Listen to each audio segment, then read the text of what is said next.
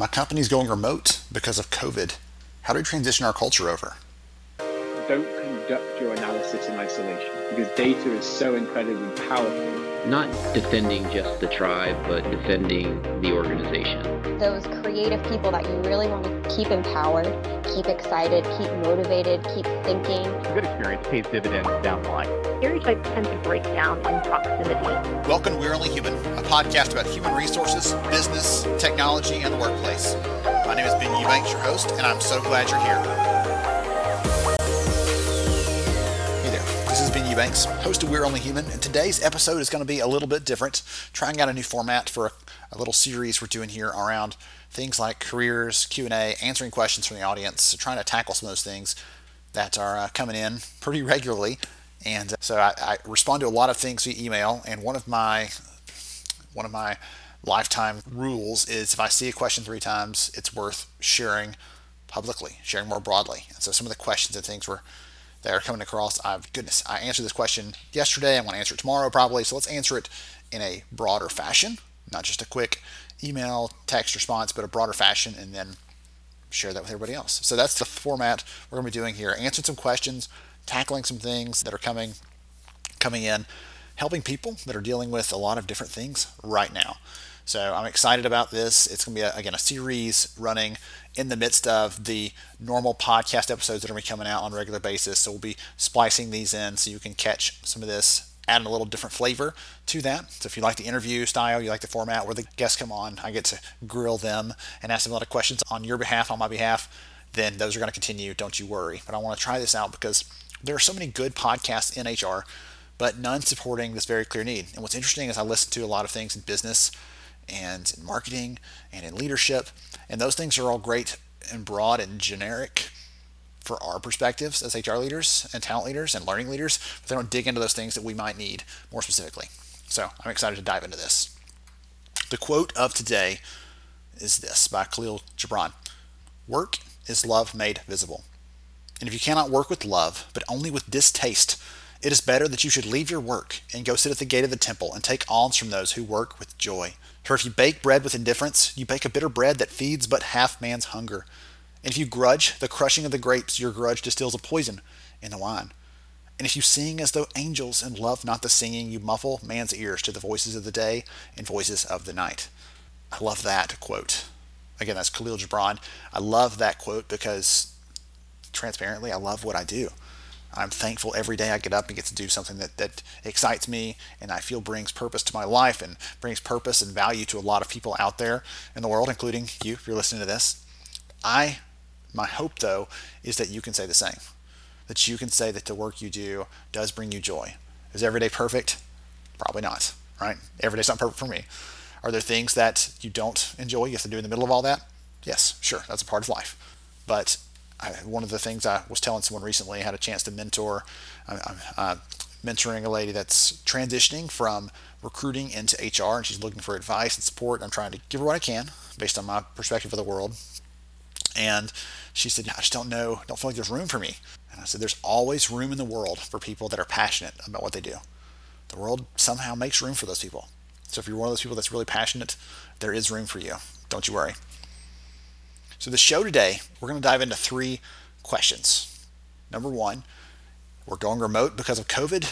How do we handle that culture transition? Great question. I'm getting that a lot, so I'm going to knock out a lot of questions that people are sending in around that conversation of remote work, uh, culture, things like that. Number two, we're a small firm looking for a new payroll tech. It is so confusing. Please help. And with nine exclamation points on the please help. We'll talk about technology a little bit. That's one of the things I get to do every day in my work at Lighthouse Research, and so I'm excited to talk through that. And then last, the question we're going to tackle for a wrap-up today is, how do I leave a toxic workplace? How do I get out of there? So thank you to those of you that sent questions. You can send yours in if you have something, and again, you're listening through the discussion today. You can send this in. I'll make sure and give it at the end as well, but questions at upstart H R dot com. You can send in an email question to questions at upstart H R dot com. Or if you want to record a voice, a little audio message, you can do that on your phone, on your mobile device. That one is just go to upstart H R dot com slash question. That's upstart H R dot com slash question. And you can leave an audio question there and it will come straight to me. We'll try to weave those in as we're going along. I'm hoping to feature some of those coming up soon, just to add, again, a little personality, a little touch to some of the questions that are coming in, make them a little more human for us. So let's go ahead and dive into these things. Number one, Amrutha says, we are going to be a remote company after COVID. You are not alone. I'm watching the headlines, Amrutha, and lots of companies are making that transition. The ones that can, some companies obviously can't do that because they require a physical presence, but for the ones that have some flexibility, they're thinking pretty seriously about the idea of going remote and what that takes.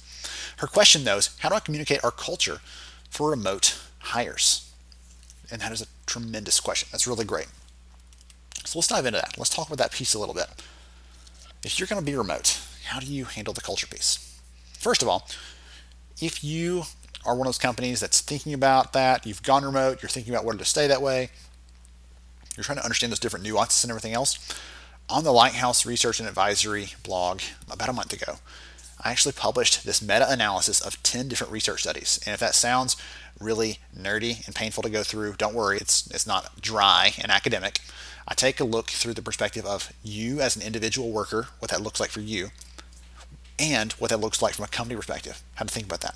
All right, a couple different things I, that I cited in there, for example, were Microsoft's new research that looks at your mental. They looked at an M R I of someone that's going through a Zoom meeting, through a video conference call, and they found that at a certain point in time, which is about forty minutes if you're curious, your brain, your attention, your focus, all that just drops off the chart, just dives.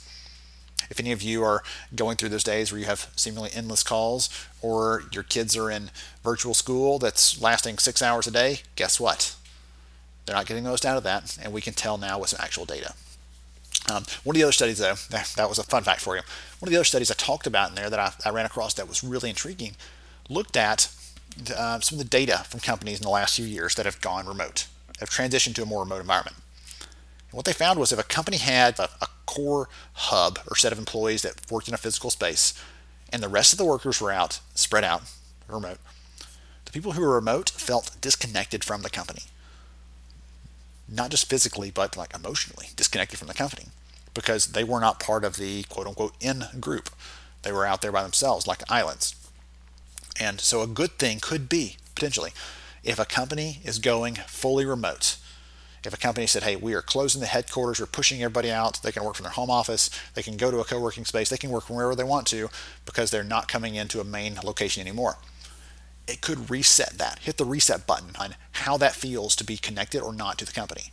And if everyone is remote, guess what? Everyone's going to feel the same amount of connectedness, and then you can approach that from that perspective. It's much harder when you have pockets of people. Some people might be in a location. This little group meets together face-to-face, but the rest of your people are separate. That makes it really hard to tailor that and support them in certain ways. So having them more having that for this company, for Amrutha's company, we're going remote. There's a couple ideas for you based on that research piece. Again, if you're curious, that full thing is, what, ten plus studies tell us about a post-COVID workplace. I'll get that in the show notes, so we have that there.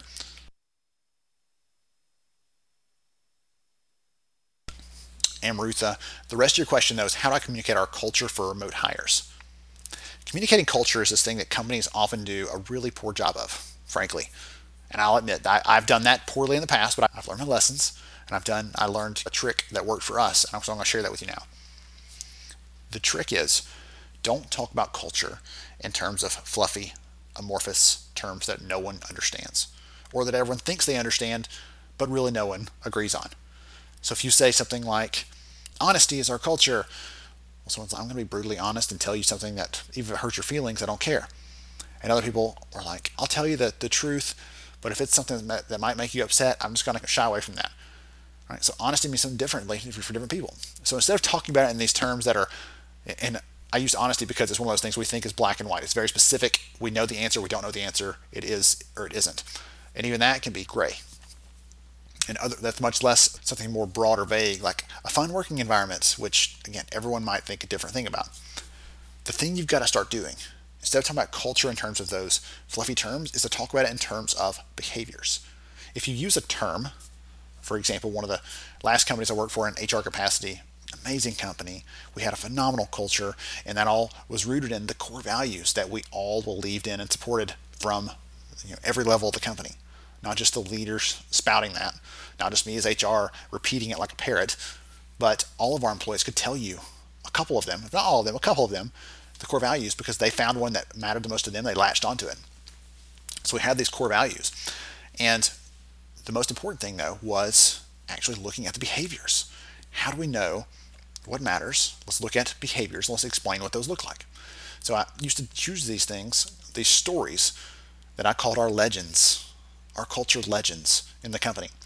And I'm going to tell you about Bo really quick. So our number one core value as a company was on-time delivery, on time every time, without fail. That was a requirement.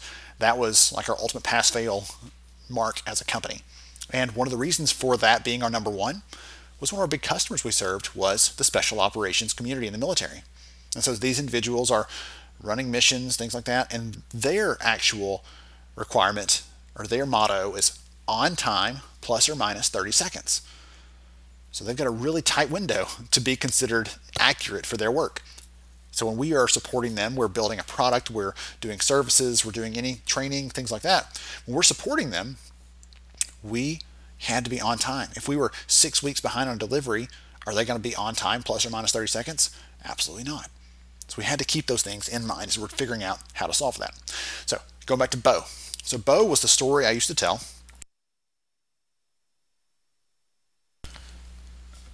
Bo was the story I used to tell when I was trying to explain to a new hire what it meant to be on time at our company. Because I don't want them to hear on time. Okay, well, it's nice for us to be timely and punctual. No, that's not enough. That's not hardcore enough for us. So Bo's story, he had worked with this customer, one of our engineers, he'd worked with this customer for several months, building out this simulator that trained pilots on how to fly an aircraft, which is just as cool as it sounds. It was an incredible piece of work. And he had the customer come up, they had signed off, everything was perfect when they came and tested it out at the office. They took it apart, packed it up, took it back to their location a couple hours away. Inevitably, when they set it up, it did not work. They plugged it in, it would not turn on, it wouldn't do the right things. So they called Bo, hey, it's Friday afternoon, I know it's late, but we have to have this up and running on Monday morning. We have a couple hundred students that are gonna start churning through this thing. Next week starts test week, and we need this thing working. Bo's boss was gone for the day. The C E O had already gone home for the weekend. So Bo got in his car and drove down there to the customer site. And he spent all night, Friday night, with him working on it until the wee hours of the morning, Saturday, and finally got it solved, sorted, fixed, repaired. Monday morning, they were ready to go. But Monday morning when Bo showed up for work, his boss said, hey, the customer called me this morning. Their students are taking this. What happened? What's going on? They were so thankful for you, but I don't even know what happened. And he had to tell them, like, hey, I you know, spent the weekend there, so on. That story, though, became the example I gave because it didn't just say we believe in being on time, but it was about showing the actual behaviors. Here's what it takes. Like, here's as high of a standard as we'll put out there on what it takes to be on time, and how much effort we can put into this, and basically saying within the ethical bounds of work, the moral bounds of work, there's no distance you can go that's too far for that. So that's an example. One other thing I'll say, though, the reason I didn't just use terms or say it's important to be on time, right? Those things, there's actual research that shows we remember things, if it's wrapped in a story, better than if it's just a series of facts or a bunch of numbers or someone's opinion. So wrapping that in the story helped make that one and all the other examples of our corporate legends, our stories, our employees who did these things and lived them out and lived out those behaviors that we were looking for. That was a way that I was using for, even if someone, again, wasn't starting in our home office, they were starting somewhere five hundred, one thousand miles away, I could tell them that story and they would understand, okay, being on time is not just a nice to have, it is the critical differentiator for who we are as a company. Because we worked in a space, honestly, that was pretty familiar, pretty comfortable with slipping schedules and being late and just making excuses for those kind of things. And that was not something we were okay with as a company, and our leadership hammered that home every chance they got. So Amrutha, there's an example for you. Make it about behaviors. Talk about behaviors for your remote hires, the things that you're looking for as a company. Whatever your values are, get past those buzzwords and get into behaviors and examples. Look for examples of employees. If you don't have those examples at your fingertips, guess what? You can actually do a quick survey of your existing employees. If you want to use a tool like Google Forms, it's absolutely free. I know Microsoft Teams has some capabilities there. It's free if you're already using those. Do a quick survey of your people saying, these are our core values. Tell me a story about when you did one of these things or when one of your peers did one of these things. Give them a chance to tell on their peers in a good way, to recognize them for doing something good. And you can just, you can have fun with that. You can do a lot of good things with that, but you can also use those stories to highlight those values, the culture for those remote hires you're bringing in. And don't wait until they're hires. Goodness, start telling them when they're candidates. Start telling them in your recruitment communications, your marketing communications from a recruiting perspective. When you're posting a job, tell a story about someone who's done those things. Make people feel connected to that culture before you ever have a conversation with them or an interview or before you offer them a job. That's a piece of that for sure. Okay, great, great question, Amrutha. Number two here, let's tackle this one for Nicole. She said, let's go, let's go in the technology direction. So she said, we one hundred fifty employees, we're just moving over into our first payroll solution. We've been using a P E O, which if you're not familiar, for if you haven't heard of that, it's basically a company that you can partner with to help hire and pay and manage your employees so that you don't have to have a full-time payroll person and a full-time benefits person and a full-time yada supporting them. You can use a P E O to help you handle some of those things if you're really small and you don't have that bandwidth to do it.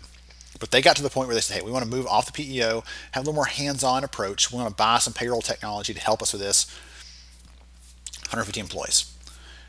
This question is actually harder to answer than that first one or than or the last one that's going to come up after this, because the challenge is I don't know a lot of details about her company. I don't know if they are at one hundred fifty employees. They've been there for ten years. They'll be there for ten more years if they're static in their growth. If they're at one hundred fifty on their way to nine hundred because they're acquiring a new company next month, or they're growing quickly, or their space is really hot right now. There's lots of things in there that I don't know. I do not know what kind of industry they're in. What other kind of requirements they might have that might push them one way or the other. Just knowing what I'm hearing here, we're at one hundred fifty people. Let's assume they're going to stay at that, that, that size for a while. This is their first leap into a new piece of technology they've never done before. They're going off of that. A couple different things, uh, a couple different examples of companies that serve that small market really well. BambooHR does a good job there. PeopleGuru does a good job. You might look at a Paycom. Paylocity, right? Those companies serve that small end of the market really well. Now, if you're you know, five hundred, one thousand, two thousand, that starts to change that conversation. That starts, you start to outgrow some of those solutions that might be really oriented at that smaller end of the market, and you start to need some more flexibility than they can give you. That doesn't mean any of those companies I just mentioned are bad or wrong or don't do a good job. That just means that as you change and grow as a company, you start to grow new needs for things like recruiting technology or growing into a need for some learning tools to help you manage the learning of your entire organization. So that's one piece of that puzzle. That's one thing to keep keep in mind is as you're growing, as you're changing, your needs will change, and that's just a part of this. Any decision you make, it feels very permanent. Right? It feels like you're locking things in forever. But the truth is, th- those things can change. You can move away if they're, you get to pick a system that's not amazing. And these questions are really complex. So when someone posts on the Facebook group, hey, who's the best payroll solution? Goodness, there's so many factors there. It's really hard to to dig into that in a just a Q and A. That it's, that's why there's a work like people like, like I do, where we actually help you figure out which ones, what's out there, what's available, what's available, what their capabilities are, how that meshes with your budget and also your needs from a company perspective. Those kinds of things. Um, do they does their payroll work? If you have employees who are working in you know London and other parts of the world, does your, does your payroll work if you're based here in the United States? So again, lots of different nuances there, variability. If you want to talk more on the technology side, if you're curious about that, if you heard that and you're like, I want to dig deeper into that, please ping me, shoot a question in. I'd love to talk more on the tech stuff just because it's what I get to do every day. I run a live stream show every week called H R Tech Talks. I love digging into what's happening on the technology side and looking more deeply at how that can help us to serve our people in a better way. And our last question for today is How do you resign from a toxic workplace? I'd say the first thing you do is you set fire to your desk. No, I'm just kidding. I'm kidding. Please don't take me up on that one. The reason for this question, there's a couple different pieces to this one, and it's really hard to, again, untangle without knowing some more of the details. One of the things I would say is one issue is when we're in H R, sometimes it feels hard to resign because we are an integral part of how the business works. And I would say to you, think back to that quote that I gave you earlier. If you're not doing work that you love in a place that you enjoy, or working with people that help you bring out the best that you have to offer, then it might be time for you to think about going somewhere else, looking for another place, looking for another opportunity to work at a place that does fit who you are and what you want to do and who you want to be from a work perspective. That said, if you want to resign from a toxic workplace, keep a couple things in mind. Treat people like you want to be treated. If you're a manager and someone's going to resign, you'd want them to give you a notice. Toxic workplace, that may be code for these people are jerks and they're going to fire me the minute I tell them I want to leave. That may be the case. What you need to do is be aware of how they've handled this in the past. If you saw someone in another team turn in their notice last month, and the next day their desk was cleaned out, they were gone, that may happen to you.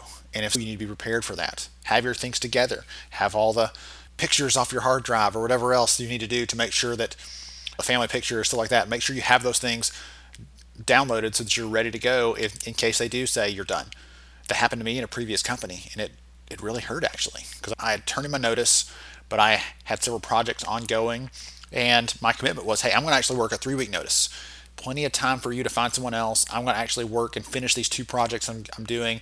Make sure the customer's not hanging. Make sure you're not left on the lurch. I'm going to support this to the very end. And the manager's okay, no, no problem. That's just fine. Three hours later, that evening, that Friday night, I got a note saying my email couldn't connect to the server. Okay, they've locked me out and I'm done. Right? That hurts. But if you've seen them do that to other people, you should expect that. I would plan for the best. I'm sorry, I would hope for the best. I would hope they'd give you a chance to work that out. I hope they'd give you a chance to do the professional thing, finish your opportunity there at the company before you move on. Hope for the best, but plan for the worst. Plan for them to, to kick you out immediately. If it is, a, again, an example or the, the question that we got here from Maria, is this toxic workplace. And toxic could mean a lot of things. If that's part of what you mean, then I would be watching out for that. There's a lot of nuance there, but I do wish you the best, Maria. I hope that you can get out of there. I hope you can get to a company that does appreciate you for who you are, for what you bring to the table, for your capabilities, your strengths, your values, your dreams, your passions, those things that you bring that no one else can do just like you. So thank you, Maria, Nicole, and Marutha. Thank you for your questions. For those of you listening, again, if you're like, hey, I, I want to ask a question too, please do it. I'd love to have your, your question featured here. It can be anonymous if you prefer that. There will be a link in the show notes for you to submit your questions. You can visit upstart h r dot com slash listen if you want to do the voice note, or you can send an email to questions at upstart h r dot com, and we'll look at getting that into an upcoming episode in this series. We've got a couple more episodes already planned out. We're going to be answering some of these questions, helping you out, giving you some inspiration, some encouragement. It is a, a tough time some, in some ways in this space. I'm thankful that I've seen the unemployment rate continue to drop down. I'm seeing more stories of people that are getting work, getting back into the workplace. I'm so excited to see every time uh, one of those notifications pops up or a friend says, hey, I've got a job, let's celebrate together. I'm so excited to see those. I know there's still some way to go for sure. And if you're not at work right now and you're trying to get back into the workplace, again, pop your question in. Let's bring some, the value of this community. Let's bring some ideas to you. Try to help you in that journey. Until next time, I want you to remember that you have value. You're unique, and the community needs you to be who you are and to do what you do best. We want you to perform in your zone of genius where you're better than anyone else. Thank you for your time, and I will catch you next time. Thank you so much for joining me on the show today. I'm honored to have you as a listener. If you enjoyed this episode, please take ten seconds to rate it at iTunes, Stitcher, or wherever you listen to your podcast. Also, if you know a friend that could benefit from today's conversation, please pass it their way. After all, a rising tide lifts all ships. To see show notes, sponsor information, and our full show archives, visit only human show dot com.